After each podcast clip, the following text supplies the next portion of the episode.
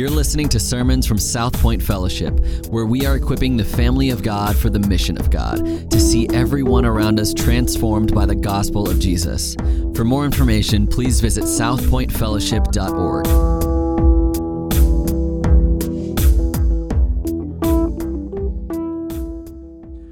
Like Chris said, my name is Michael, one of the pastors at South Point.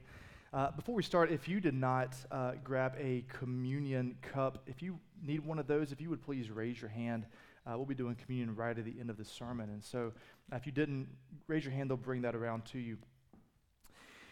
Uh, this morning, we're continuing this series called Summer in the Psalms, as we uh, title that Summer in the Psalms. Just kidding. So uh, we're, we're continuing with that. We're going to be doing that for the next couple of months. And so we're not going to hit all of the Psalms, uh, but we're going to try to get through some of the key ones, some of my favorites uh, that I'll be able to preach uh, the next few weeks. And so uh, that's where we're going to be. If you're wondering, like, why, why are we doing this? We're doing it to be in the Psalms just for a period before uh, we get to August. And so we're not going to hit all 150 Psalms, but we're going to be here for a little bit. Last week, we heard from my dad, Mark, and he preached through Psalm chapter 2. And so if you need to catch up on that, you can do that on the website. Uh, you can do it on a podcast, wherever you'd like to find that. One of my favorite things to do is, is to watch NBA playoffs basketball. I don't care about the regular season. Even with a shortened season, 72 games is still way too many. Uh, but I'll watch the playoffs. I've been watching the playoffs the past couple of weeks, much to my wife's demise. And uh, she just turns on something else on her phone and puts in earphones while I'm watching, you know, the best basketball players in the world. I, I love doing that. But one thing you notice is sometimes the camera gets right down there in the huddle during the basketball game, and you're able to hear what the coach is saying to them. Or they interview the coach at the end of each quarter, something like that, and, and they ask the coaches, hey, what do you need to work on? Or if you listen to the coach during the huddle, what, what is the coach saying to his players? He, he's not saying something crazy that we can't understand. And if, if you've played ball, you're not listening to the coach to figure out what are the tips and tricks for how I can be a better basketball player. Here's what the coach is usually saying to his players Y'all need to hustle. Y'all need to box out for the rebound. Make sure you're moving, you're in motion on offense. Make sure you're playing defense, get down in defensive stance. But what's crazy is none of those things are wild, out of the ordinary, even if that coach was coaching a team of eighth or ninth graders, or if he was coaching a team of four or five year olds. They're all fundamentals of the game. And so you watch, and this is what we need to be reminded of. This is what basketball players, even the best in the world, need to be reminded of are the fundamentals of the game. The best coaches in the world are telling the best players, box out, keep moving, make sure you're, swiveling on your hips, not your head, make sure you're staying with your guy. That's it. Same is true with most of life. If you have kids, or if you're going to have kids if they've already grown, uh, you tell your kids the same things over and over again. You don't tell your kids one time, stop picking your nose out in public. Don't eat your boogers. No, you have to keep telling them that. And some of y'all are way too old for us to keep telling you that. The same thing is true if you're if you like to bake, if you're in the kitchen. I asked my wife a couple weeks ago when I was thinking about what are some of the fundamentals. She was like, make sure you always add your eggs last if you're making a cake. That way they're not they're not beaten too hard and they become stiff and the cake isn't fluffy and moist. I'm like, well, I didn't know that. But for her, that's just a fundamental, and she makes the best cakes in the world. Uh, it's, it's, it's just like, man, this is really simple for us. And so, not everything that we experience in life is some extraordinary experience. It's not like, oh, I found this brand new knowledge. Most of our lives are based in fundamentals. And we're just often needed to be reminded of those things. So, as we go through the Psalms, my dad mentioned this last week, but here's the big picture of the Psalms it's fundamental. The Psalms invite us to connect with our transcendent God. That's it. You're like, what? we need something like a little, we need something a little more extra. You don't understand. We've already, we've already got that part. We, we need something else. Well, the Psalms, they remind us and they invite us to connect with our transcendent God. That's what we're going to see. That's it. And this is not, by the way, propositional truth. For most of us, we really appreciate propositional truth. But I would encourage you, as we walk through the Psalms, as we look today at Psalm chapter 113, as we look next week at a variety of Psalms, I think it's Psalm chapter 67, as we walk through those, this is not propositional truth. This is experiential truth. It's experiential. We don't read through the Psalms and just get to the end and be like, okay, now I understand this Psalm better. Thank you for the information. On to the next Psalm. No, the Psalms are there for us to experience who God is and to be in relationship more deeply with Him. The way that the Old Testament puts it, in Deuteronomy, it, it's what we call the Shema. Uh, love the Lord your God with all your love the Lord with all your God with all your heart, soul, and mind. And then Jesus adds what? And all your strength to that, right? Well, at South Point, and, and other churches do this as well, but, but we would say to love God with your head, your heart, and your hands. And we just got through going through a series on spiritual gifts. And I would say, by and large, like one of the strengths of our church is that we love God with our heads. We, we really enjoy good information. We want good theology, and that's good. I'm not knocking that at all. That is a very good baseline starting point. I also think that we love God pretty well with our hands. Most folks in here are on a serve team. Going through the spiritual gift series, people were like, man, how do I engage? How do I actually use these gifts tangibly, physically for the sake of the body? But, but I think if I had to consider where our church is and consider where I am, I think I often love God the least out of those with my heart. And that's because I'm much more about, hey man, as long as I know the right stuff, as long as I have good theology, as long as, I've ha- as long as I have right ideologies, as long as I can defend this, men- we're going through the Psalms. Charles Spurgeon put it like this. This will be up on the screen if you want to take a picture of it, or I can text you this later. Spurgeon says this. The del- he said this about 150 years ago. The delightful study of the Psalms has yielded me boundless profit and ever growing pleasure. Common gratitude constrains me to communicate to others a portion of the benefit with the prayer that it may induce them to search further for themselves. In other words, here's what he's saying. He's saying, I, when I go to the Psalms, I'm able to understand, man, this is the grandeur, this is the transcendence, this otherworldly being, God. I get to see who He is, but it also compels me to tell other people about it. That's the purpose of the Psalms. We don't just go with the Psalms and say, man, God is so great, awesome, now on to my life. No, Spurgeon is saying, and I would agree, that the reason that the Psalms are there is so we can say, man, God is great. I've got to tell somebody else about it. That's why, as we go through these Psalms, how it is impacting our hearts. So, we're going to answer a couple of questions. The first question that we're going to answer this morning is What are the Psalms? These are real simple questions, uh, but I think it's necessary for us to understand. Here's the book that we're looking at as we go through what are the Psalms? So, uh, the, the first thing that Psalms are is, is they're songs and prayers of praise. Okay, real simply. Just all of the Psalms together as a book before we jump into chapter 113. Psalms are songs and prayers of praise. And if you look, a lot of the times when we just sang this, praise the Lord. So, Psalms, the word Psalms, comes from the word, the Greek word, psalmoi. Everybody say psalmoi. Good job. Now, that comes from the Hebrew word, and the Hebrew word to praise means hallel. Everybody say hallel. Okay, y'all can say a little bit louder than that. Say hallel. hallel. Good job, because when we say praise, we don't just say praise. Unless we're a church, right? So uh, the word hallel, Old Testament Hebrew, means to praise. Now, some of you are like, is that same thing as halal? That's a, that's a little bit different. Halal is actually an Arabic word, and it means something that is permissive, okay? A little bit different. This is Hebrew. Hallel It's where we get the root word for hallelujah. Now, hallelujah, what, what about the yah at the end? Well, the yah at the end of hallelujah is the beginning of Yahweh. And so, hallelujah means praise God, praise Yahweh.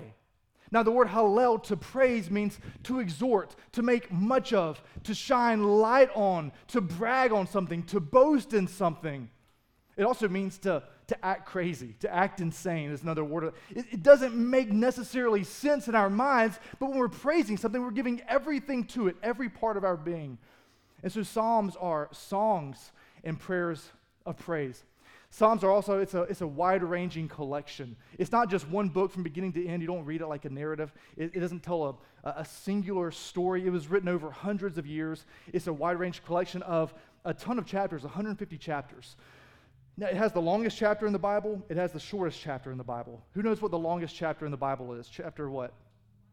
119. Who knows what the shortest chapter in the Bible is? Say it again. 117. Good job. And so they're right there, almost side by side. Psalm 117 is only two verses long. Last week, when I asked that question in Locust Grove, somebody said, Jesus wept. And I was like, Good, good try. Uh, that was really cool. But it's a wide ranging collection. It was also written by a variety of authors. It was written by um, possibly even dozens of guys. We know the Psalms of David that are really popular. David wrote the psalm that we're going to be looking at today. Asaph wrote a lot of Psalms. Moses wrote Psalms. Some of the Psalms, we don't even know who the authors are. They're anonymous, uh, or in the French, anonymous. But they're anonymous, like we don't know who they are. Sometimes different folks get together like a hip hop collaboration. It's like this guy and this guy, they got together and wrote these Psalms. Some of them are like the Partridge family, where it's like the sons of David wrote this Psalm. It's all over the place. There's one guy, he's a one hit wonder, and he only wrote one Psalm. He's in there just once, and that's okay. That works for him. He's still getting the royalties off of that. But in heaven, of course, so but we, there's a variety of authors written over thousands, sorry, hundreds of years. Tons of authors. We don't, it's just a wide ranging collection. It's kind of all over the place. It's also all over the place in the fact that it's a variety of genres.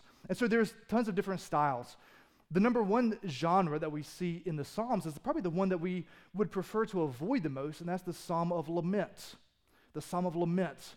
Now, what that means is most of our Psalms are actually written by emo artists. And so if this is like a throwback for some of y'all, you're like, ah, oh, now I got to paint, you know, one fingernail black and grow my hair out and wear a beanie and start hacky sack, whatever that is. But most of them are emo psalms. Here are the other ones. So Psalms of Lament. There are some private Psalms of Lament, and that's just basically saying, man, God, I am sorry. There are corporate Psalms of Lament. We are sorry there's a psalm called an imprecatory psalm, and we see some of those, and we're going to be preaching through some of those. But an imprecatory psalm is God, I was hurt, and I want you to go hurt that guy really bad and make it hurt. That's, you're like, is that in the Bible? It is. It's like, how do you deal with that? I don't know. Hopefully, Chris is preaching through that one. I don't know. There are Psalms of thanksgiving. Here's something very tangible that God has done. He has given us grain, He's given us water, He's given us rain for our crops. This has been a good year. Or maybe here's what something, uh, something that God has done for us. But there are Psalms of thanksgiving, there are Psalms of praise. All of the Psalms of praise relate directly to the character and nature of God.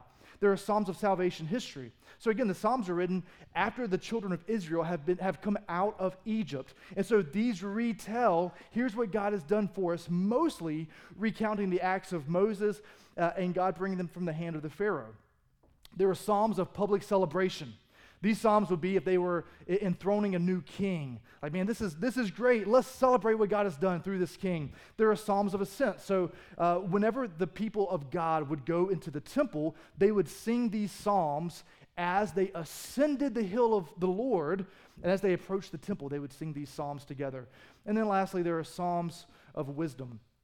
You may be familiar with the Psalm of Wisdom. We use this in our culture. We use Psalms, songs of wisdom all the time, and this is just instruction for life. And so some of the Psalms are instruction for life. Y'all can finish this song for me. Clean up, clean up. Clean up, clean up. That's a song of wisdom, okay?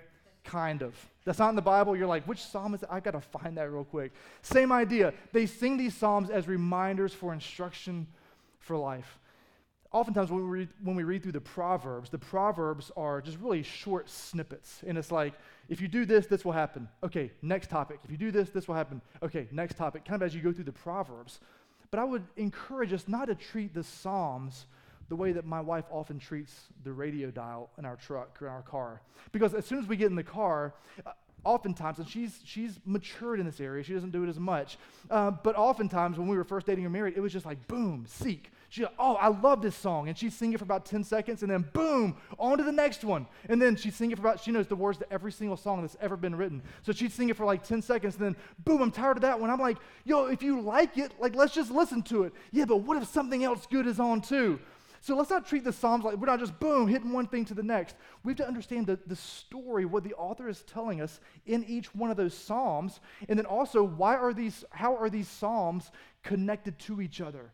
And so if, as we read Psalm 113 in just a moment, we have to understand Psalm 113 goes with Psalm 114, which goes with Psalm 115, 16, 17, and 18. Like all of those Psalms together are a collection of Psalms, and they just happen to be right there. And so I would encourage you, as we read the Psalms, don't treat them as just, here's a line, here's two lines. Hey, just there's a context for that line. Understand that context, read, develop that. The next question so, besides what are the Psalms, why do we need the Psalms? Tim Keller said this. This is a little bit of a longer quote. He said the Psalms were the divinely inspired hymn book for the public worship of God in ancient Israel. Because Psalms were not simply read but sung, they penetrated the minds and imaginations of the people as only music can do. They so saturated the heart and imagination of the average person that when Jesus entered Jerusalem, it was only natural that the crowd would spontaneously greet him by reciting a line from a psalm. All theologians and leaders of the church have believed that the Psalms should be used and reused in every Christian's daily private approach to God and in public worship.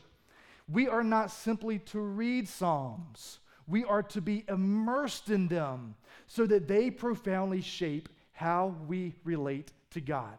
The Psalms are the divinely ordained way to learn devotion to our God. So they inform, yes, our heads, Sure, our hands, here's how you live. But most importantly, why do we need the Psalms? To inform our hearts. So, Psalm chapter 113.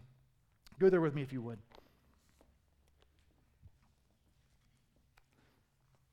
Psalm 113, he begins. I'm going to read the whole psalm and then we'll go back and break down each section. But he says this. If you see at the top right there, uh, the, the bold letters, if your Bible has that, that's what's called a pericope. It's just like a header for that chapter. Uh, but it says this the, the pericope is who is like the Lord our God. And as we as we read this, uh, and I mentioned this before, but whenever you see the word Lord in all caps, often throughout the Old Testament, what that means is they're literally saying Yahweh. So in Hebrew, it's Yahweh. That's the word that's there, the chosen name of our Lord and Savior, the God who created the world. This is not just the Lord of a house. This is not just simply Elohim, which means God. This is the God of the Old Testament, Yahweh. So he begins with this Praise the Lord. Praise, O servants of the Lord. Praise the name of the Lord. Blessed be the name of the Lord from this time forth and forevermore. From the rising of the sun to its setting, the name of the Lord is to be praised. The Lord is high above all nations, and his glory above the heavens. Who is like the Lord our God, who is seated on high, who looks far down on the heavens and the earth? He raises the poor from the dust, and he lifts the needy from the ash heap to make them sit with princes, with the princes of his people. He gives the barren woman a home, making her the joyous mother of children. Praise the Lord. The first reason that we need the Psalms is to help inform our worship. To help inform our worship. So if you go back and look at the beginning, it begins with praise the Lord. And he says this three times Hallel, Hallel, praise the Yahweh, praise the Lord. Maybe your translation, I've got the ESV, but some translations actually right there put the word hallelujah. That's the word that goes there is, is hallelujah. Praise, O servants of the Lord. So even here, this word servants, we think, okay, yeah, servants, we all serve God. They would understand this to, to mean that they were slaves in Egypt, but now they are servants of God. Now they're being led both in private worship and in public worship by these, this Levitical tribe who were designed to lead them in worship. These are the priests, were the servants of God, but he says we all get to serve God because we're no longer slaves to Pharaoh. So he says, Praise, O servants of the Lord, praise the name of the Lord. The na- that's weird, or what does that mean? Or that's interesting. But even more so to our than our culture is to those in the, in the Near East. Uh, in this time, a name meant everything. In a name was wrapped up someone's history, someone's identity, oftentimes what that person did, that person's character. If I were to say someone's name right now, you'd be like, oh, yeah, yeah, I, I know that person. Or, oh, yeah, I, I really enjoy that person. Simply based on a name. There's a lot wrapped up in a name. So he says here, praise the name of the Lord. Verse number two Blessed be the name of the Lord. When? From this time forth and forevermore. So praise God now and praise Him forever. And we see this echoed, reverberated through the halls of Revelation for all time. This is what the angels are doing. And this is what we're going to be doing gathered around the throne is worshiping and praising God. His name, who He is, is to be praised and worshiped forevermore. Verse 3 from the rising of the sun to its setting, the name of the Lord is to be praised. He's saying, when you rise in the morning, may the sun remind you to praise the name of God. And when the sun goes down in the evening, may you be reminded to praise the name of the Lord. When, when the sun rises over here in the east and it sets, I think, in the west. Um, I, I'm directionally challenged, I apologize. But when it says he's saying the name of the Lord, wherever the sun touches, his name is to be praised. So he's saying it's to be praised for all time, in every place, every single day. Praise the name of the Lord. It informs our worship. It also informs our theology, the way that we view God, what we understand about God. Verse number four the psalmist David says, The Lord is high above all nations, and his glory is above the heavens. He, he's higher than any of these other idols, any of these other false gods that these nations around the people of Israel would worship. His name is higher than any of those. He is the one who is worthy. And we think about God sitting in heaven. And it's like, hey, what is heaven going to be like? Well, God is going to be there. True. But right here, the psalmist says, God's even bigger than that. So, whatever your view of God is, if he's in heaven, God looks down on heaven. He's bigger than that. He's more vast than we can even understand. Verse 5 Who is like the Lord our God? And in the Hebrew, right there, that's actually a question, rhetorical question in and of itself. In our translations, we have a comma, but right there, it's just like, Who is like the Lord our God? Who? Name it. Name, you can't. Nobody is like the Lord our God, who is seated on high, who looks far down on the heavens and the earth. He doesn't just barely look down. He's not barely in control of all things. He's not barely worthy of worship. He looks far down. The Psalms are meant to inform our theology, understanding who God is. This is his character and nature. Not only does it inform our, our theology, but it informs the way that we pray. Look at verse number seven. He raises the, the poor from the dust and lifts the needy from the ash heap. Now, now we, we've gone from right there between those two verses, we've gone from a transcendent God. The Psalms invite us into a relationship to connect with a transcendent God. Maybe you've had a, a transcendent experience in your life. Maybe you've been to a, I remember one time I was at a, I was at a, a concert uh, back in the early 2000s. And uh, the, the, I, got, I'd, I got in there early. I was really close to the stage. There were tens of thousands of people at this concert. And it may have been Michael W. Smith. It may have been Audioslave. I don't know. It was one of those concerts. Uh, so I was, I got there early. I had to listen to some bands that I didn't really care for.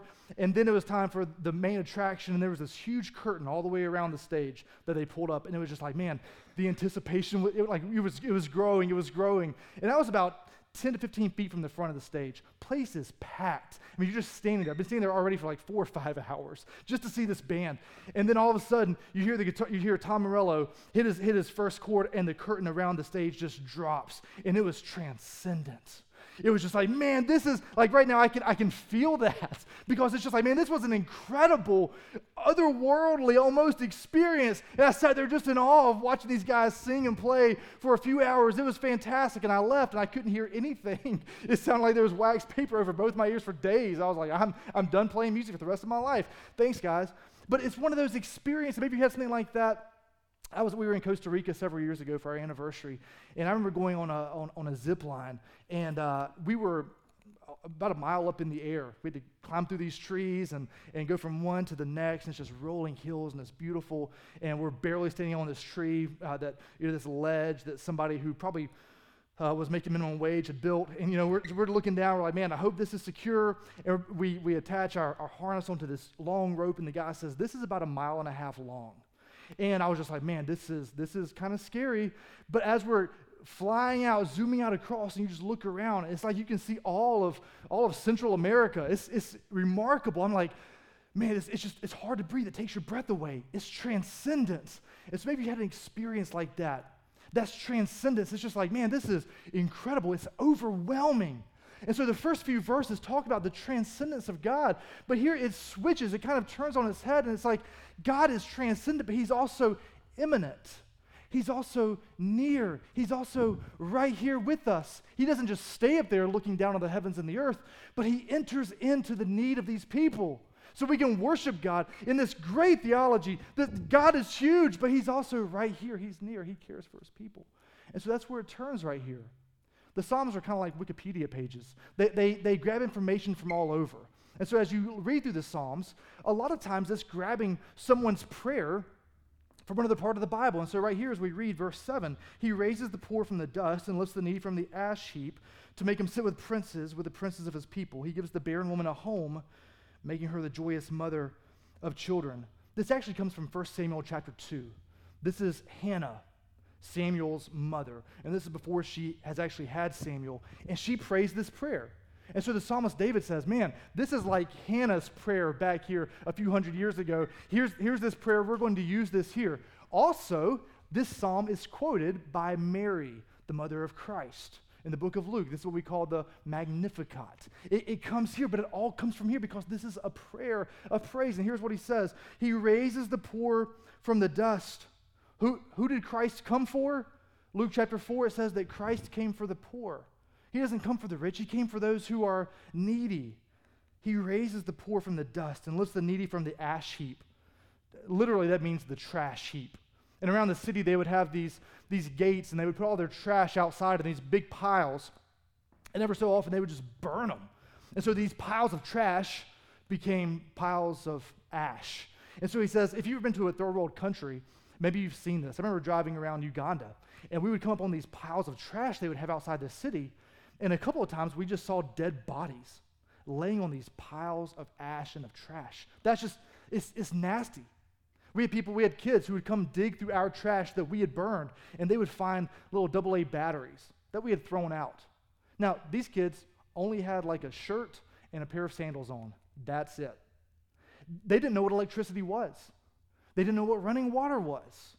We didn't have paved roads within eight hours of us, but they wanted those, those little uh, AA batteries. They had nothing to put them in. So when we think, man, these people are poor, Th- that's what we're talking about. He came to the poorest of the poor. They have nothing. He goes from transcendence down to immanence really quickly. Verse 8 He makes them sit with princes, with the princes of his people. He gives the barren woman a home, making her the joyous mother of children. Praise the Lord. Praise the Lord. Whatever your station in life, if you're, if you're if you're incredibly depressed, if you're sad, if you're grieved, if something is wrong in your life, which there's plenty of things, whatever that is, we can respond to God's transcendence and immanence the way that Hannah does, crying out, God, would you please do this for me? Please have mercy on my soul. We can respond with this prayer. And if things are going great in your life, man, that God is so faithful, He's so good. Respond with these same words in the way that Mary does, the Magnificat. Praise the Lord. He has raised us up. So the Psalms inform our prayers, but they also inform our emotions. Because you see there in verse number nine, he does all these things, and then what is this woman's response? It is joy. This woman doesn't say, Well, that's what God did. Let me give you all the information and the details and the facts about it. No, she says, Man, this is fantastic. I, I, I'm they can't say anything except praise the Lord. Praise the Lord. Hallelujah. I have nothing else but to respond with, but just, man, praise the Lord. Have you ever been overwhelmed by something to the fact that it affects your emotions? I went to the Braves game this past week with my two boys. People are overwhelmed with emotion while they're there. We, we can't help but respond that way. The, the enlightenment, the Western specifically, enlightenment has told us that emotions are bad. Oh, boy, you crying? Get up, walk it off. Put that bone back in your, in your, in your, in your, underneath your skin. Rub some dirt on it. You'll be fine. Don't be crying. Uh, I'm going to scooch around this way, you know? If somebody you're like, man, that person's just exuberant. I wish they were more like me. I wish they just walked around and had like just this plain Jane look on their face. That's the kind of people that we appreciate, are the emotionless people. But the Psalms say that our emotions help us connect to the character and nature of God. Because God gave us our emotions, He gave us our hearts. Emotions, by the way, the, it, we, we, we connect that with the hearts, but the root word of emotions is motive. And so our emotions are way more motivational than we realize because our heart is what drives us, both in our actions and with our emotions. So, why do we need the Psalms to inform our worship, our theology, our prayer, our emotions? The last question that I want to, or, or the last point that I want us to see for all the Psalms, but specifically for Psalm chapter 113, then we'll connect to that, is that the Psalms point us to Jesus. The Psalms are all about Jesus. We see this, and I put a, a variety of passages here of how the Psalms point us to Jesus. most of them hundreds, if not even over a thousand years before Christ was born. Here, here's how the Psalms point to Jesus the Psalms point to Jesus being the son of David years before he's born. When Jesus is tempted by the devil in the wilderness, what does the devil do? He quotes the Psalms, out of context, by the way. But how does Jesus respond to him? With the Psalms. The Psalms are there when Christ is in the middle of temptation. The, Christ, uh, the, the Psalms are what Jesus spent most of his time, or a lot of his time, teaching about. He spent, he quoted the Psalms more than any other Old Testament book. And even in Luke chapter 24, Luke says that the Psalms are about Jesus. Jesus spent time teaching the Psalms. In the middle of Christ's rejection, rejection we see this foretold in the Psalms. Christ's betrayal by Judas is prophesied in the Psalms. Christ's suffering, you see those chapters right there, chapter 22 of the Psalms. It talks about his suffering, his crucifixion, which, by the way, is hundreds of years before the cross was even invented. We see the Psalms pointing to Jesus. It talks about how he is forsaken. And as Christ is on the cross with the, with the Father's back turned to him, what does Jesus do? He cries out the Psalms on our behalf. Jesus could have said all kinds of things. He could have called down a thousand angels. He could have created his own prayer right there. But he prays the Psalms on our behalf while he's being forsaken by the Father. The death of Christ is foretold in the Psalms.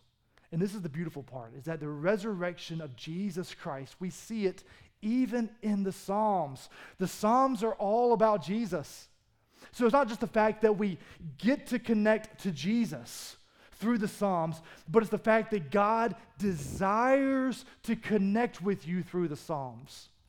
This is not just, hey, well, this is this is really interesting. Thanks for the thanks for the walk through the Psalms. We appreciate all these references. No, what I want us to see is that the only way that we can have a relationship with God the Father, this transcendent God, is through Jesus Christ, his Son, who lived for us. He identified with us in his life so that we could identify with him in his death. He died the death that we deserve to die. He took the wrath of the Father on himself. He took our shame, our sin on him.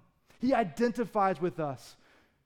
He was buried in the ground after he died for three days, and then three days later, he was risen back to life through the power of the Spirit. That's how we can come to intimately know God the Father, is through God the Son Jesus Christ. And that's why the Psalms are important, is because we know God better when we read the Psalms through the perspective of Jesus Christ. We've just seen here that, that God is worthy of all worship. God, God, is worthy because he is over all time. We saw it in verse number two. He's over all places. We saw it in verse number three. He's over all human power and authorities. We see it in verse number four. He's, he's higher than all of these things. God is both transcendent and immanent. God is above all creation, yet he wants to be right here with his people. The greatness of God is shown in how he cares for those who are ungreat. Here's how the beauty of the gospel connects us to Psalm chapter 113. That in all of this greatness that we see about God, he still cares for us. The greatest being in all of the world in all of creation, in the universe, high above the heavens, has stooped down to care for us. That is true greatness in caring for the ungreat. Jesus Christ proved his greatness by becoming small himself. The incredibly high, infinitely high, has been reduced to become significantly small. The huge has become little. The strongest of the strong has become incredibly weak. That's what Jesus Christ has done for us to bridge the gap between us and the Father. The same God who hung the stars in the sky invites you to be in relationship with Him. That is amazing grace. That's something that we cannot conjure up of ourselves. He invites us to be in a relationship with Him. Now, for some of us, that's a little scary you're like, I, I, don't, I don't know if I actually want to do that. Because our view of God, oftentimes, is a really safe view of God. It's really safe because we keep God up here. If we can understand God propositionally, informationally, academically, only with our minds, then we actually don't have to have a relationship with Him. We don't have to enter in and actually connect to God. We see this in our lives all the time. Some of us are scared to read the of our view of God. And I would encourage you this morning, family, you may be thinking of God in the wrong way. He invites you in to connect relationally, experientially, intimately with Him. Here's my favorite part of Psalm chapter 113. My favorite part. Th- this was that, that about 450 years before Psalm 113 was written, the children of Israel were actually slaves in Egypt. We talked about that. And so God sent Moses in to redeem his people from the hands of the Pharaoh. You may be familiar with that story. You can go back to Exodus and read it. But, but they left the slavery that they had in Egypt. God took them from the ash heap, from being barren, 400 years of slavery. God stepped in and said, I want to redeem you. I don't want to just sit here and he could have gone, poof, all right, now you're free. Egypt is no longer a country. No, he steps in and says, Let me show you my power through these 10 plagues intimately. He shows up in a burning bush. Come and know me. But then he doesn't just redeem his people and say, Okay, don't mess up again. No, what does he do? He says, I want to give you a promised land. I want to give you this place. Instead of being barren, I want to give you children. Instead of being in an ash heap, I want to give you milk and honey. And not just that, not just I want to give you a nice place, a nice new dwelling. He says, but I want to come and make my dwelling among you. I want to come and literally tabernacle among you. I want to come and be among my people. So as we read Psalm 113, it's like, man, God stepped in and did this for us. It gets even better. Because now, sitting right here in 2021, we don't just look back and say, God is right here among us, but we have the promise of Jesus Christ's finished work in the fact that one day we are going to be dwelling with God in the place that He has built and created for us. Not just the fact that God has come to dwell with us, but that we get to go dwell with God. And that's because a transcendent God has become near. He's become immanent. He's become intimate with us. That is a gracious, powerful, merciful God. Now, the folks in the first century understood this a little bit better. So, about a thousand years after Psalm 113 was written, we have this continuation. So, at the end of when the, when the children of Israel were free, we have what's called the Passover. And the Passover is when the, the Holy Spirit came down, and if you had the blood of a, of a goat on your door uh, of a sheep, then the Spirit would pass over and not kill the firstborn in that family. So it's a reminder of, man, God is powerful. Look at what he has done. He's become, he's coming down here with us. They continued this Passover tradition for centuries. And every time they sat at a Passover meal, they would begin the meal by reading Psalm 113. And so we know that Jesus, the night that he was betrayed, they sat down at this Passover meal that they did once a year. And when Christ was going on the cross, on that Friday afternoon, the Thursday night before, when Jesus sat with his disciples, Judas still at the table, Jesus sat and he read Psalm 113. That's what, that's what the children of Israel did every single year is begin with Psalm 113 because it's a reminder of the transcendence of God, the unknowability of God, yet the immanence, the intimacy that God provides for us because of his gracious work and power. So here's what I want us to do. If you have your communion set there, I want us to take this and I want us to hold this in the same way that for centuries, even before Christ, the children of Israel did, and that Christ would have done right there with his disciples. I want to have Psalm 113 up on the screen, and I want us to hold these elements in our hand. We have here the broken body of Christ, and there are lots of things that we can praise God for. Amen. We can look around, but the number one thing that we can praise God for is that Jesus' body was broken for us and that his blood was poured out for us. And that even today, when God the Father looks at us from high above the heavens and the earth, he doesn't see me. He doesn't see you. He doesn't see your sin, your work, your terrible thoughts, what you've looked at on your phone this past week, the way that you've spoken to your children or to your spouse, the way that you've, you've cheated on your taxes or the way that you've, you've cheated your employer at work. He doesn't see all those things. He sees the blood of Christ covering us. And Jesus Christ is right now mediating for us at the right hand of God the Father. That is reason to praise the Lord. Hold those elements there in your hand. I want us, with that vision and focus, I'm going to read Psalm 113 over us this morning. and let's consider the grace and the mercy of Christ. Praise the Lord. Praise, O servants of the Lord. Praise the name of the Lord. Blessed be the name of the Lord from this time forth and forevermore. From the rising of the sun to its setting, the name of the Lord is to be praised. The Lord is high above all nations, and his glory above the heavens. Who is like the Lord our God, who is seated on high, who looks far down on the heavens and the earth? He raises the poor from the dust and lifts the needy from the ash heap to make them sit with princes, with the princes of his people. He gives the barren woman a home, making her the joyous mother of children. Praise the Lord. Family, Christ's body was broken for us. He told his disciples, He said, Take and eat. This is my body. Praise the Lord. We praise the Lord that his blood was shed. He told his disciples shortly after reading that chapter right there, he said, And take and drink all of it. This is my blood shed for you.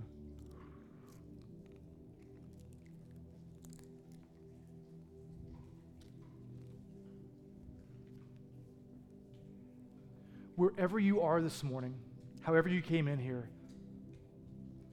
in the deepest of sin, know that the mercy of Christ goes deeper still.